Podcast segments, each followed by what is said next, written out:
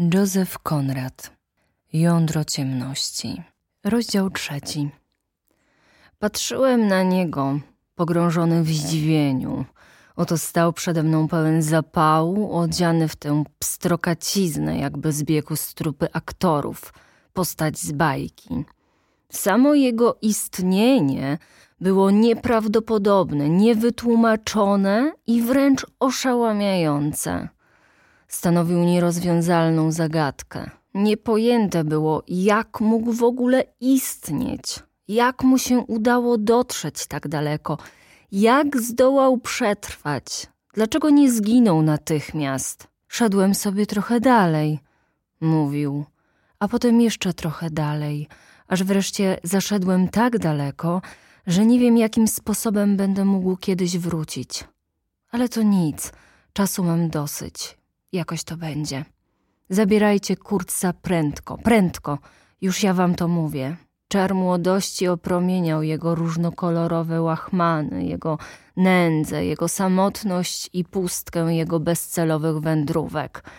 Przez miesiące, przez całe lata życie tego człowieka nie było warte i szelonga, a oto stał przede mną, pełen nieświadomej żywotności, odwagi i, rzekłbyś, niezniszczalny, jedynie przez swoją młodość i odruchowe męstwo.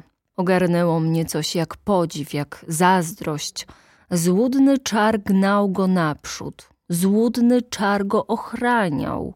Ów młodzik nie żądał z pewnością od dziczy nic prócz przestrzeni, aby móc oddychać i posuwać się naprzód. Potrzebą jego było istnieć i dążyć przed siebie z możliwie największym ryzykiem, wśród jak najcięższego niedostatku. Tym młodzieńcem pokrytym łatami władał absolutnie czysty, bezinteresowny i najmniej praktyczny z awanturniczych duchów, jakie kiedykolwiek rządziły ludzką istotą. Zazdrościłem mu prawie tego skromnego i jasnego płomienia. Zdawało się, że ów płomień pochłonął w nim tak doszczętnie każdą myśl samolubną, iż nawet gdy słuchałem o jego przygodach, zapominałem, że to właśnie on, ten człowiek stojący przede mną, przeszedł wszystkie te rzeczy. Nie zazdrościłem mu jednak uwielbienia dla Kurca. Wcale się nad nim nie zastanawiał. Przyszło do niego i przyjął je z pewnego rodzaju żarliwym fatalizmem.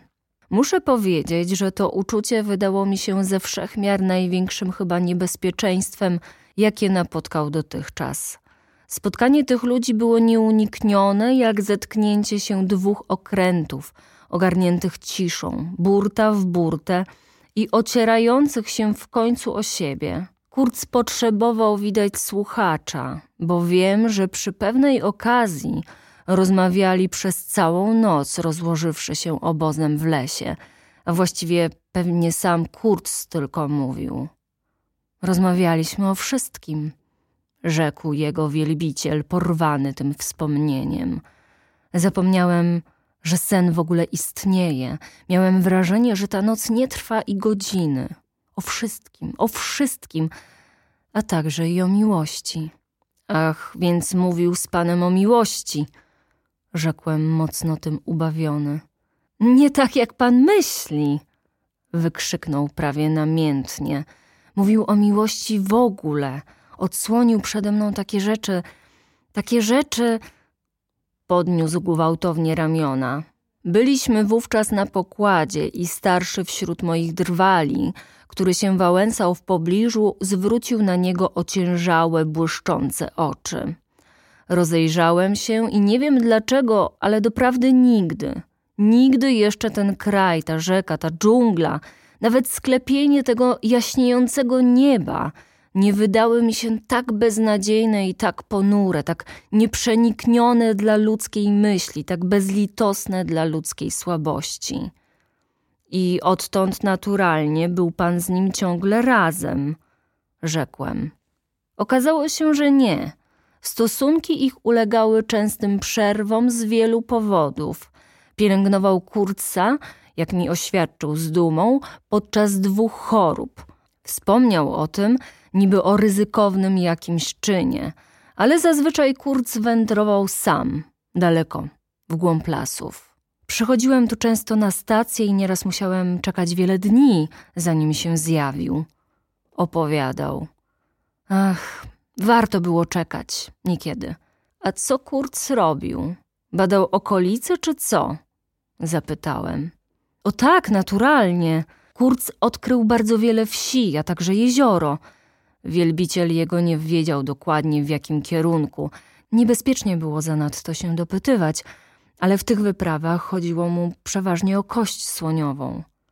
Przecież nie miał już wówczas towarów do handlu, wtrąciłem. Spora ilość naboi została po dziś dzień jeszcze, odpowiedział nie patrząc mi w oczy. Mówiąc bez ogródek, kupił po prostu kraj, rzekłem. Tamten skinął głową. Z pewnością nie sam jeden. Mruknął coś w odpowiedzi o wsiach wokół tego jeziora. Kurz namówił tamte plemiona, aby szły za nim, prawda? Poddałem. Poruszył się niespokojnie. Oni go ubóstwiali, rzekł. Ton jego słów był tak nadzwyczajny, że popatrzyłem na niego badawczo. Zaciekawiło mnie, z jaką skwapliwością, a zarazem rezerwą mówił o Kurcu. Ten człowiek wypełniał jego życie, zaprzątał jego myśli, rządził jego wzruszeniami. Czemu pan się tak dziwi? Wybuchnął. Przybył do nich z gromem i błyskawicą, rozumie pan. Nigdy w życiu czegoś podobnego nie widzieli i wzbudził w nich okrutny strach. On potrafi być bardzo straszny. Nie można go sądzić jak zwykłego człowieka, nigdy w życiu. Otóż niech tam powiem to, żeby panu dać o nim wyobrażenie. Raz to i mnie chciał zastrzelić, ale ja go sądzić nie będę. Zastrzelić pana? wykrzyknąłem. I za co? Miałem tam trochę kości słoniowej, którą mi dał naczelnik tej wsi koło mego domku.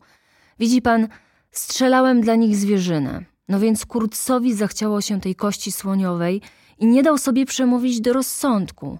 Oświadczył, że mnie zastrzeli, jeśli mu tych kłów nie dam i nie wyniosę się potem z kraju.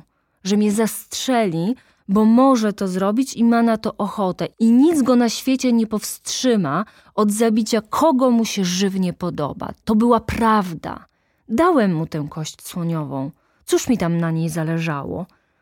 Ale się nie wyniosłem. O nie, nie mogłem go opuścić. Musiałem naturalnie być ostrożny, pókiśmy się znowu na pewien czas nie zaprzyjaźnili. Chorował właśnie wtedy po raz drugi.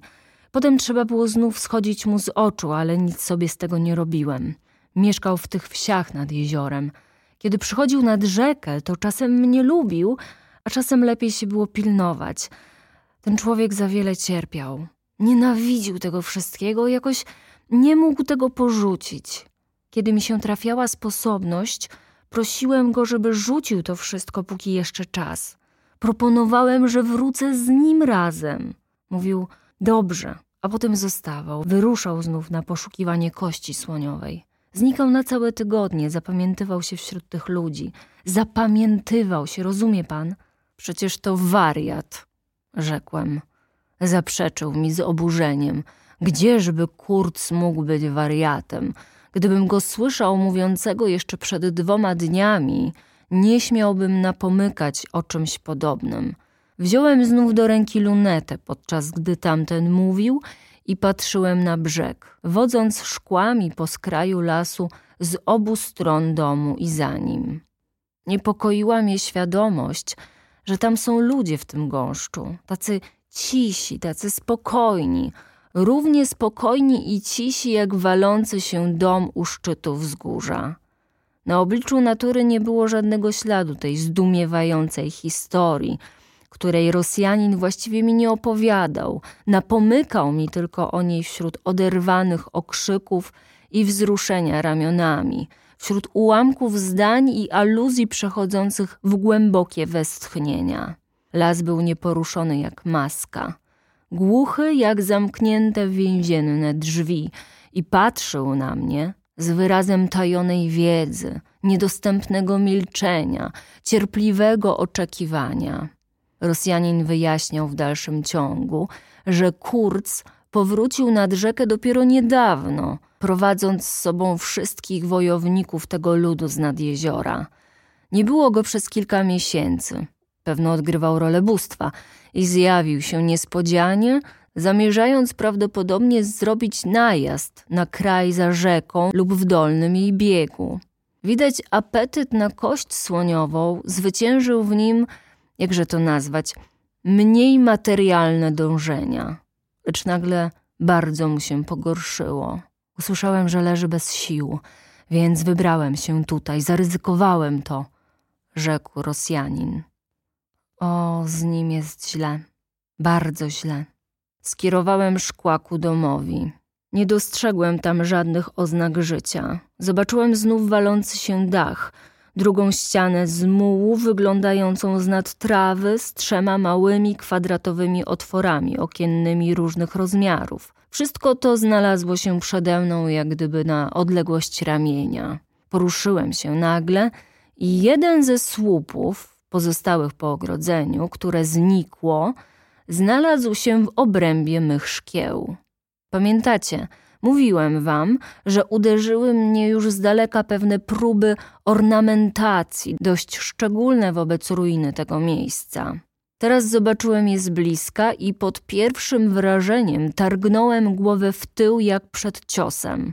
Potem przesuwałem szkła starannie od słupa do słupa i przekonałem się o swym błędzie. Owe okrągłe gałki to nie był ornament, lecz symbol. Wyraziste i zagadkowe uderzały i niepokoiły jako pokarm dla myśli, a także dla sępów, gdyby się tam jakie znalazły i spojrzały spod nieba na ziemię. W każdym zaś razie był to pokarm dla mrówek, dość przemyślnych, by się wdrapać na słupy. Owe głowy na palach wyrwałyby na mnie jeszcze większe wrażenie, gdyby ich nie obrócono twarzami ku szopie. Tylko jedna z nich, pierwsza, którą dostrzegłem, zwracała się w moją stronę.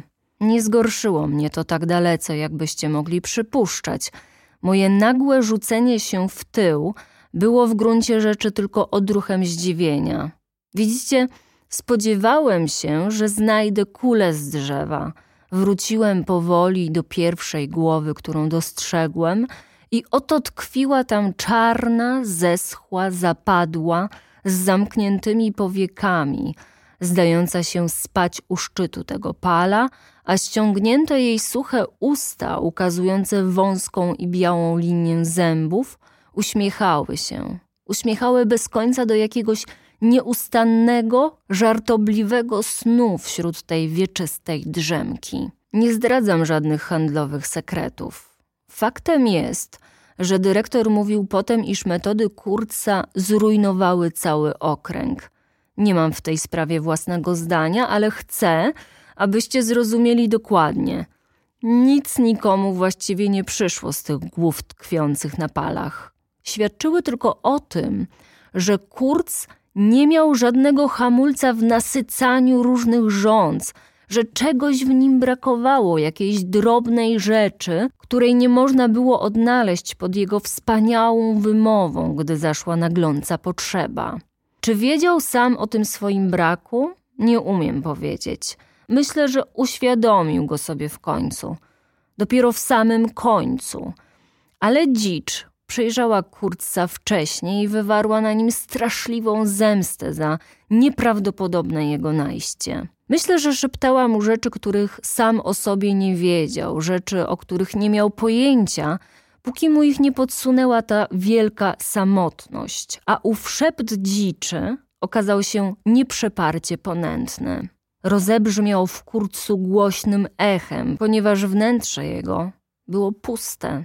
Opuściłem szkła i głowa, która wydawała mi się tak bliska, że można było do niej przemówić, odskoczyła, zda się, od razu na niedostępną odległość.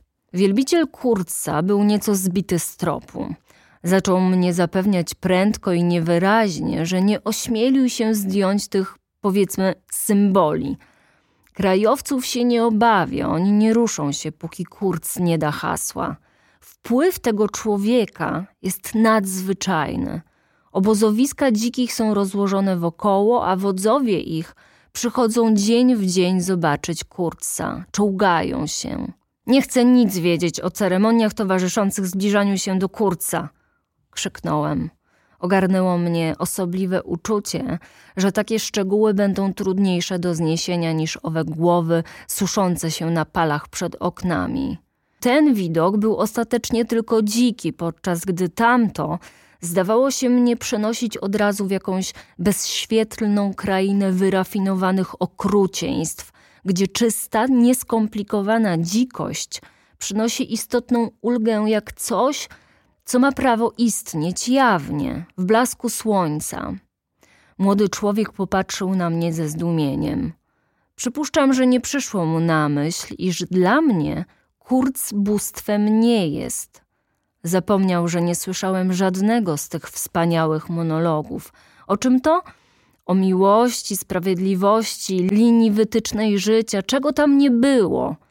Gdyby doszło do czołgania się przed kurcem, czołgałby się jak najdzikszy z tych wszystkich dzikusów.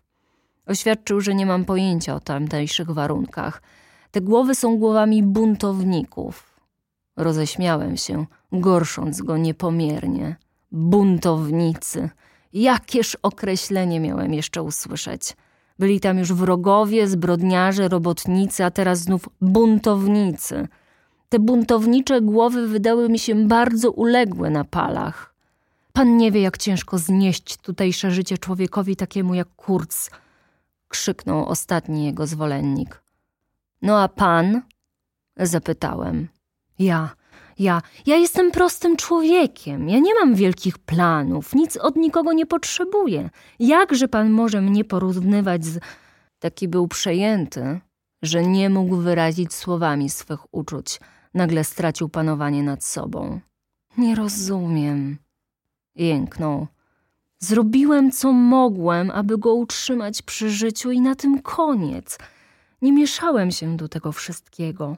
Nie jestem wcale utalentowany. Już od miesięcy nie ma tu ani kropli lekarstwa, ani odrobiny pożywienia odpowiedniego dla chorych. Opuszczono go haniebnie. Człowieka takiego jak on, człowieka o takich ideałach. Haniebne, haniebne. Ja, ja nie spałem już dziesięć nocy. Głos jego rozpłynął się w przedwieczornym spokoju. Długie cienie lasu zsunęły się ze wzgórza podczas naszej rozmowy daleko poza walącą się szopę, poza rząd symbolicznych pali. Zmierzch już ogarnął to wszystko, a my tam w dole znajdowaliśmy się jeszcze w blasku słońca.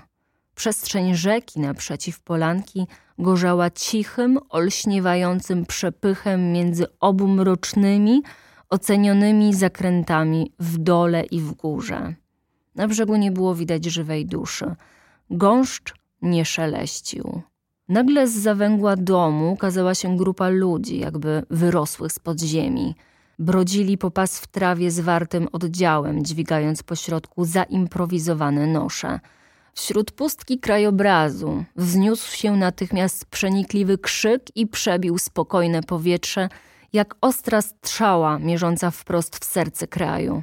A wówczas, jakby za sprawą czarów, strumienie ludzkich stworzeń, nagich ludzkich stworzeń, z włóczniami w rękach, z łukami, starczami, stworzeń o okrutnych spojrzeniach i dzikich ruchach, zaczęły spływać na polankę z mrocznego, zadumanego lasu. Gąszcz wstrząsał się, trawy się chwiały czas jakiś, a potem wszystko stanęło jak wryte w nieruchomej baczności. No, jeśli teraz nie powie im tego, co trzeba, to będzie po nas, rzekł Rosjanin u mego boku. Grupa ludzi z noszami stanęła również jak skamieniała w pół drogi do parowca. Zobaczyłem ponad barkami tragarzy wychudłego człowieka na noszach, który usiadł i podniósł ramię. Miejmy nadzieję, że ten, który na ogół umie mówić tak dobrze o miłości, znajdzie teraz argument, by nas ocalić, rzekłem. Rozgoryczało mnie idiotyczne niebezpieczeństwo naszego położenia, jak gdyby zależność od tego okrutnego widma była hańbiącą koniecznością. Nie mogłem pochwycić żadnego dźwięku, ale przez szkła widziałem chude ramię, wyciągnięte władczo. Widziałem, że dolna szczęka się rusza, a oczy połyskują mrocznie w głębi kościstej głowy, kiwającej się w groteskowych podrzutach. Kurz, kurz, to znaczy po niemiecku krótki, nieprawdaż? Otóż nazwisko było równie prawdziwe jak wszystko inne w jego życiu i śmierci. Wydawało mi się, że ten człowiek ma przynajmniej siedem stóp długości. Nakrycie opadało z jego ciała, które się wynurzyło niby ze śmiertelnej koszuli, nędzne i przerażające. Spostrzegłem, że klatka piersiowa porusza się wraz z żebrami, że widmo kiwa kośćmi ramienia. Wyglądało to, jakby rzezany w starej kości słoniowej żywy wizerunek śmierci potrząsał groźnie ręką wobec tłumu nieruchomych ludzi z ciemnego, połyskliwego brązu. Widziałem, że otwierał szeroko usta. Nadawało mu to wygląd niesamowicie żarłoczny, jakby chciał połknąć całe powietrze i całą ziemię i wszystkich ludzi przed sobą.